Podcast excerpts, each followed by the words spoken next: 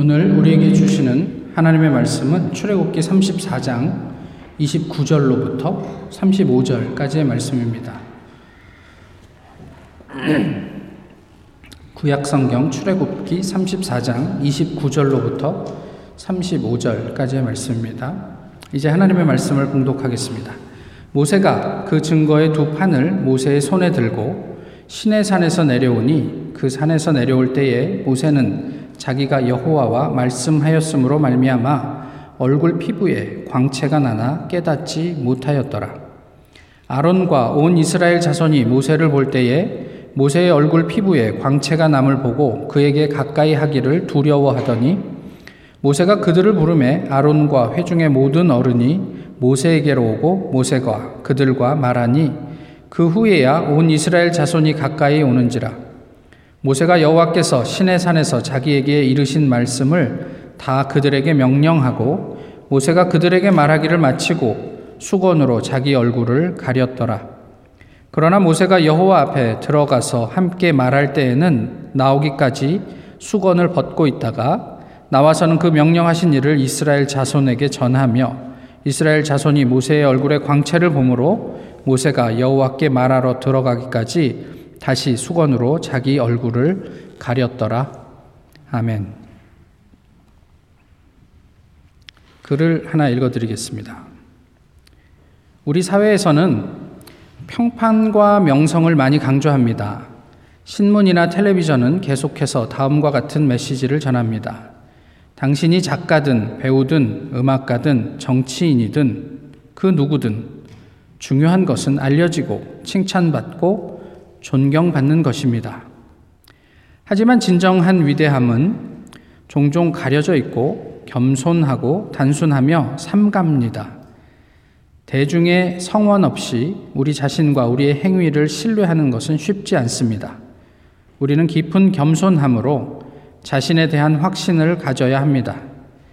가장 위대한 예술 작품의 어떤 것, 또 가장 중요한 평화의 역사는 각광받을 필요가 없는 사람들이 만들었습니다. 그들은 자신이 하는 일이 소명이라는 것을 알고 엄청난 인내와 끈기와 사랑으로 그 일을 감당했습니다.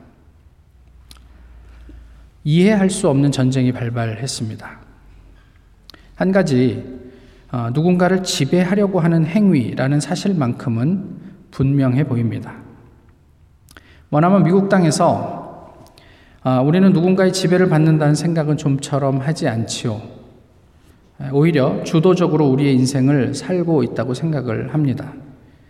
하지만 우리는 이미 아주 종속적인 삶을 살고 있는 것은 아닌가 이런 생각을 하게 됩니다. 아, 혹 그렇지 않다고 생각하시는 분도 계시겠죠. 그렇다면 정말 우리는 자유로운가 하는 부분들을 좀 생각해 볼 필요가 있지 않을까 싶어요. 어떤 분이 이런 글을 올렸어요. AI 지배 시대. 우리는 AI의 지배를 당하고 있다는 거죠.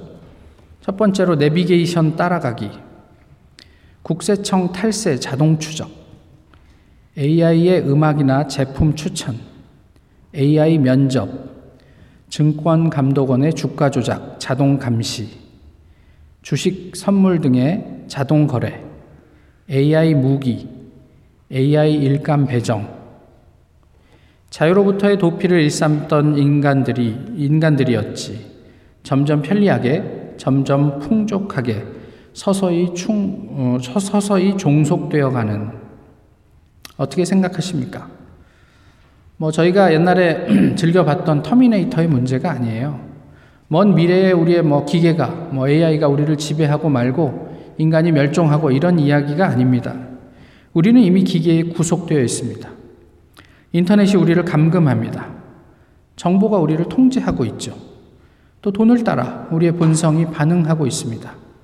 이렇게 놓고 보면 우리가 어디에서 자유를 이야기할 수 있을지 잘 모르겠어요. 정말 우리는 자유로운가 하는 거죠. 출애굽 후에 3개월 만에 이스라엘 백성들은 시내산에 도착합니다. 이후에 모세는 하나님과 독대하기 위해서 시내산 정상에 올라가죠. 거기서 며칠을 있었죠. 40일을 있었습니다. 그죠? 먹을 것도 가지고 가지 않았고요. 마실 것도 없었습니다. 그냥 40일을 그곳에 있었습니다. 그렇게 보면 그의 생환이 기적입니다. 그러나 산 아래에서는 생각이 좀 다릅니다. 한번 상상해 보실까요? 모세가 올라간 후에 10일이 지났어요. 무슨 이야기를 했을까요, 사람들은? 와, 거기서 좋을까? 뭐 이런 생각 했을까요? 거기서 뭐 하고 있을까? 뭐 이런 이야기도 돌아올 수 있겠죠. 20일이 지났습니다. 사람들은 무슨 이야기를 할까요? 30일이 되었어요. 어떤 생각을 하고 있었을까요? 물도 마시지 않고 음식도 먹지 않은 채 30일을 버틴다. 사람이 살 수 있는 일이었을까요? 어쩌면 이미 밑에서는 모세는 저 위에 올라가서 죽었을지도 모르겠어. 라고 생각하지 않았을까요? 누구도 모세의 생존을 기대하지 않았을 거예요. 그때 금송아지가 등장합니다.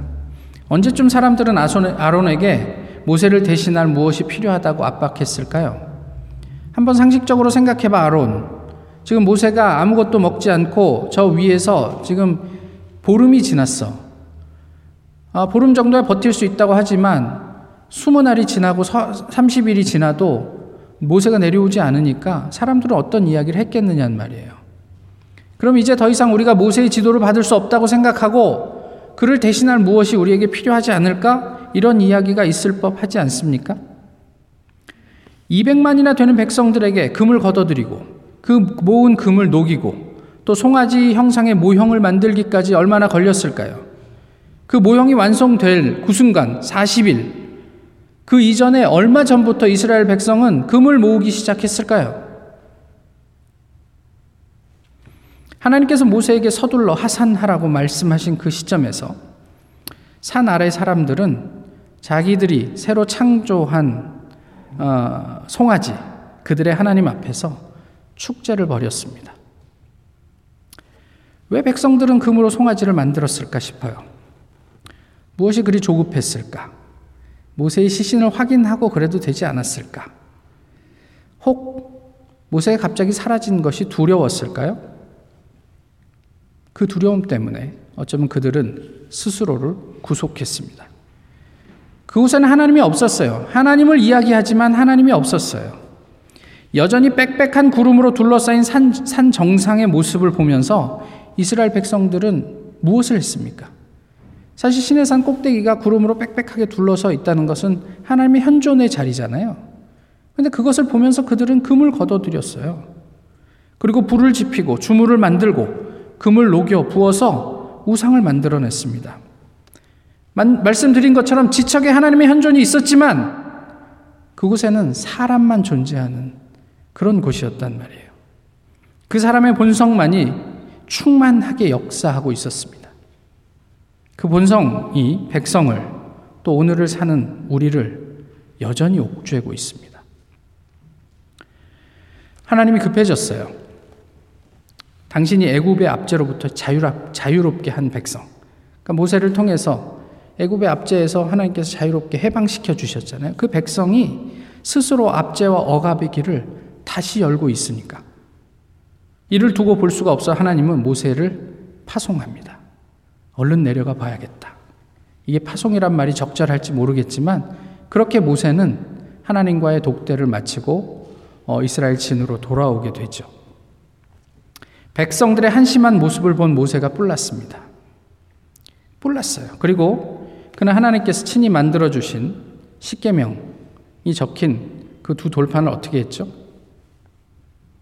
두 개를 던져버렸어요.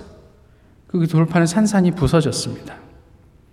백성을 해방시키려고 애굽으로 갔던 모세의 행적과 이 부분이 묘한 대조를 이루고 있어요. 처음에 애굽에 들어갈 때 모세는 어떤 모습이었습니까? 주님 보낼 만한 사람을 보내십시오. 저는 무자격한 사람입니다. 저는 가서 아무것도 할 수 있는 일이 없었습니다. 하나님께서 그를 달래고 얼르고 그리고 어떤 증거도 보여주시며 내가 너와 함께 할 테니까 걱정하지 말고 들어가. 그리고 모세는 그때 하나님과 늘 함께 했습니다. 하나님께서 하라시는 말씀을 전하고 하나님께서 하라는 일을 하면서 그는 애굽에서 백성들을 해방시키기 위해 하나님의 대리자로 애굽에 있었단 말이에요. 그런데 시내산에서 내려오는 그 모세의 모습은 그와는 좀 묘한 대조가 있단 말이에요. 그래서 백성들은 다시 자유로워졌습니까? 아니죠. 모세의 분노와 함께 백성들은 큰 두려움에 사로잡힙니다. 그날 백성들은 3천여 명의 죽음을 목격해야 했어요. 왜 우리는 이렇듯 늘 불안할까요? 왜 이렇게 스스로 복음과 다른 길을 가려고만 할까요? 그렇게 우리를 학대하면서 누리는 보상이라는 것이 정말 우리를 만족스럽게 하고 우리를 자유롭게 하는 것입니까? 우리가 누려야 할 자유는 도대체 무엇이라고 생각하십니까? 예수님께서 매개하신 그 자유와 해방을 우리는 누릴 수 있을까요? 그 자유를 누리기 위해서 우리는 무엇을 어떻게 해야 할까요? 모세는 오늘 자신이 만든 새로운 돌판 두 개를 들고 하나님을 만납니다. 하나님께서는 다시 한번 그 돌판 위에 십계명을 적어 주셨죠. 그런데 하산하는 모세의 모습 이 이전과는 좀 달랐습니다. 뭐가 달랐습니까? 학자들에 따라 좀 다르긴 하지만 모세가 시내산 여러 번 오르락 내리락 했습니다. 그런데 오늘은 좀 달아, 달랐어요. 뭐가 달랐죠? 읽기는 읽었지만 정답이 아닐까봐 못 맞추는 조심스러우십니까?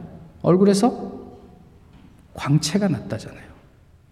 어떻게 상상을 하세요? 빛이 났어요. 그날 로션을 좀 과하게 발랐습니까?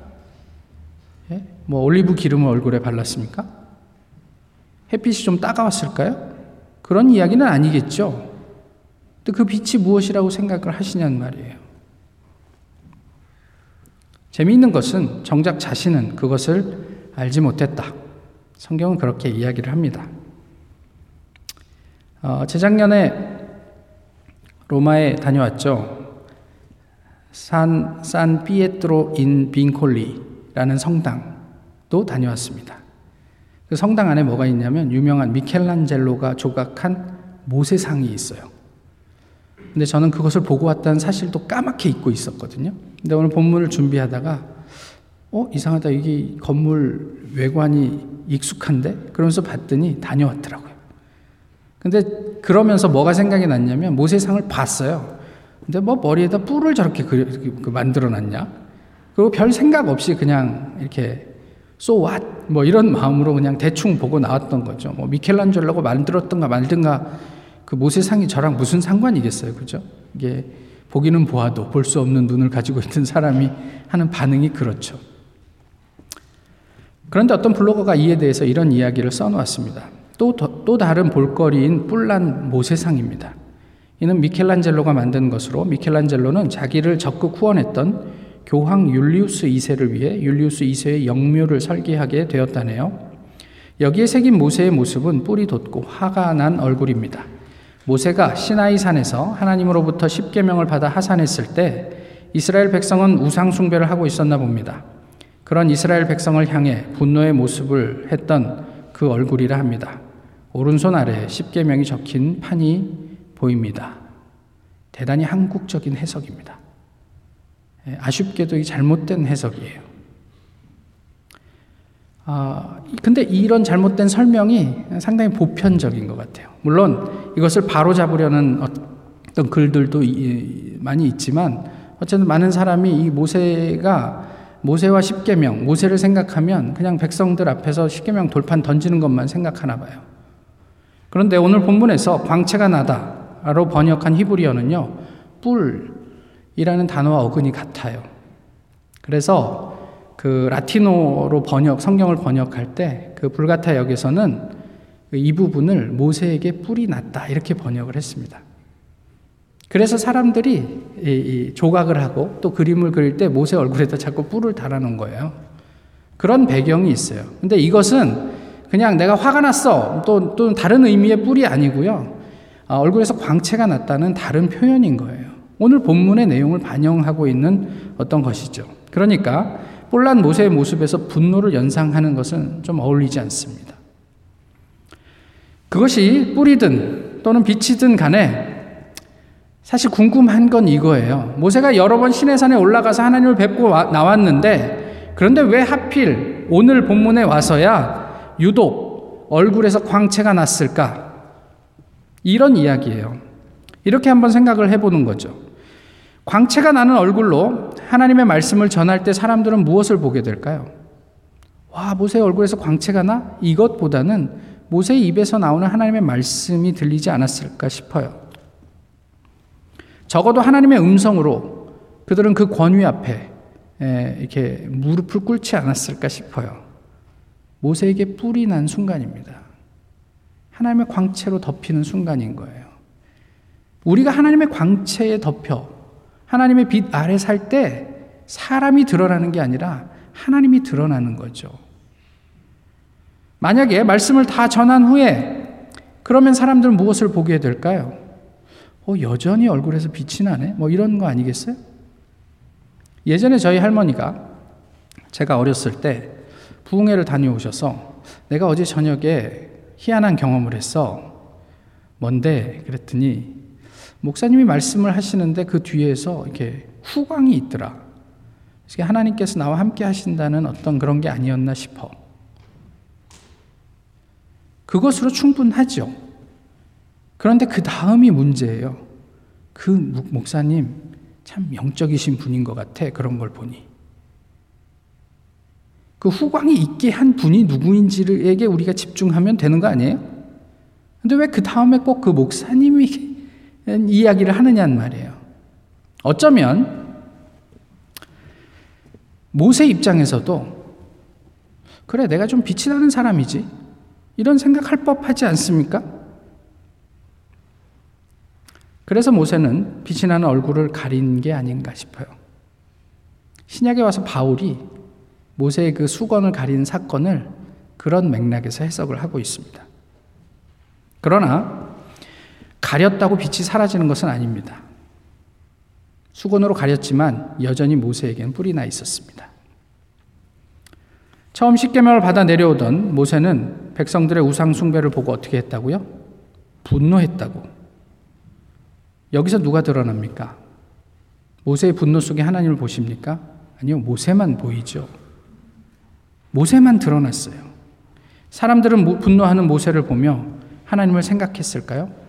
아닐걸요? 그냥 모세가 두려웠을 거예요. 이때는 그야말로 모세가 뿔이 난 겁니다. 화가 났어요.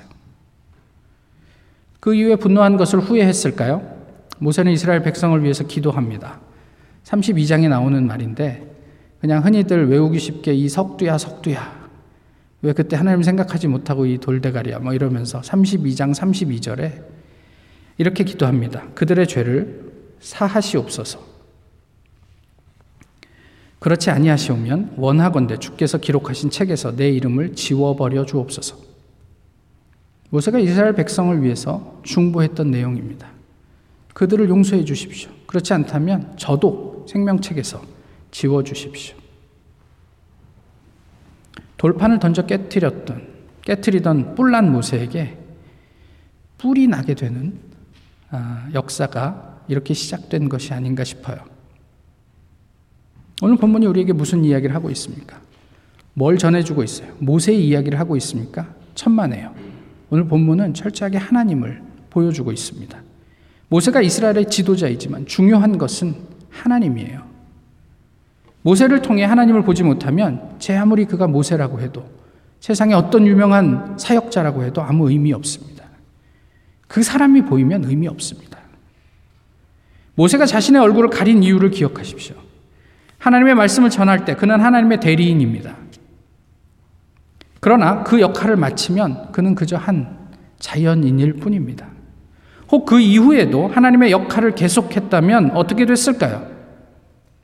본문에서는 모세가 그렇게 하지 않았다. 그런 모습으로 드러나지 않지만 모세는 결국 그 분노 때문에 가난에 들어가지 못하게 됩니다. 물이 없어 원망하는 백성들을 향해서 스스로 하나님이 되어 내가 너희에게 물을 내랴 하면서 하나님의 말씀과는 다르게 그 바위를 자기의 분노로 쳤음에 하나님께서 그를 가나안에 들어가지 못하게 하셨던 거예요.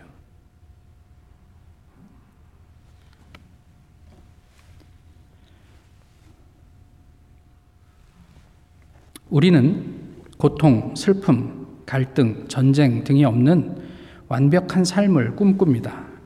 불완전한 삶과 씨름하는 가운데 이 완전한 삶을 어렴풋이 감지하는 것이 영적인 도전이 됩니다. 죽을 수밖에 없는 삶의 현실을 받아들임으로써 우리는 그곳에 뿌려진 영원한 생명과 연결될 수 있습니다. 죽음을, 죽음을 면할 수 없는 운명을 직시해야만 우리는 죽음을 초월한 삶을 접할 수 있습니다. 우리의 불완전함은 하나님께서 예수님 안에서 그리고 예수님을 통해 우리에게 약속하신 완전한 삶에 대한 비전을 열어줍니다. 사람에게, 사람에게서 완벽을 보고자 하는 한, 우리는 예수님을 통해 하나님이 약속하신 그 perfect life, 그것을 맛보지 못하게 될 거예요. 오늘 산상 변모주일이잖아요. 감람산 위에서 어, 예수님의 모습을 제자들이 목격했어요. 그 감람산 위에서 찬란하게 빛을 내신 예수님을 보고 그 자리를 보전하려고 했던 제자들에게 하나님께서 말씀하십니다. 이는 나의 아들, 곧 택함을 받은 자니 너희는 그의 말을 들으라. 누가 본 9장의 말씀인데요. 그러자 무슨 일이 생겼어요?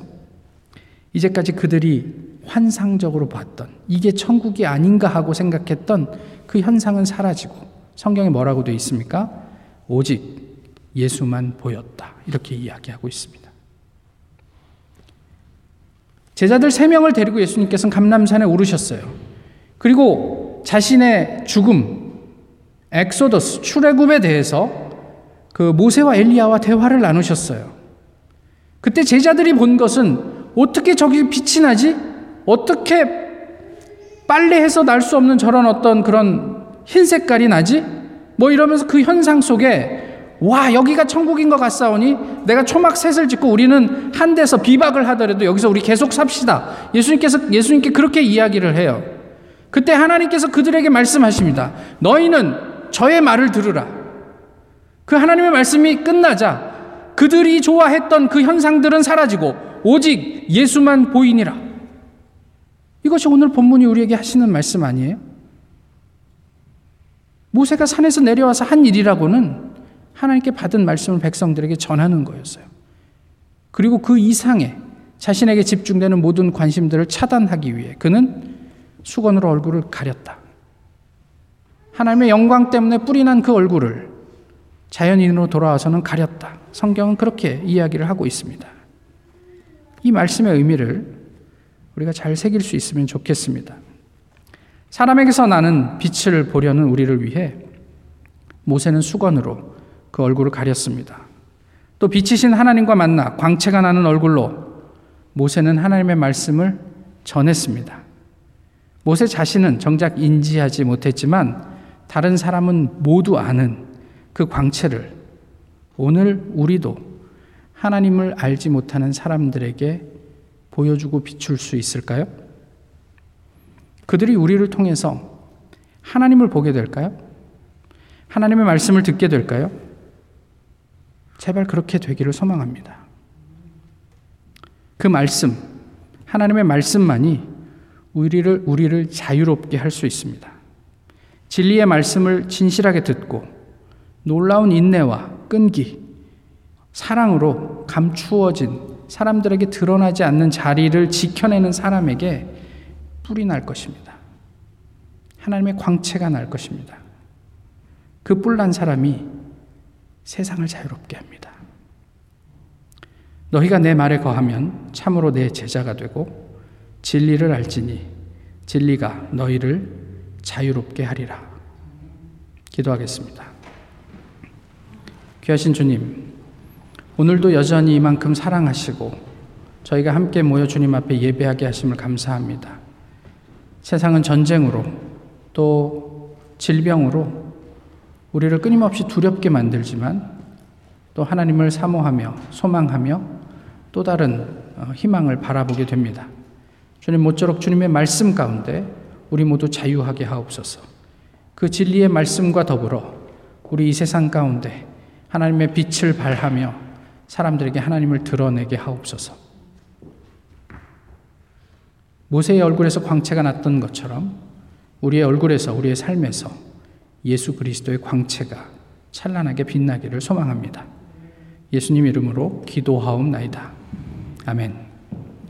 찬송가 85장입니다.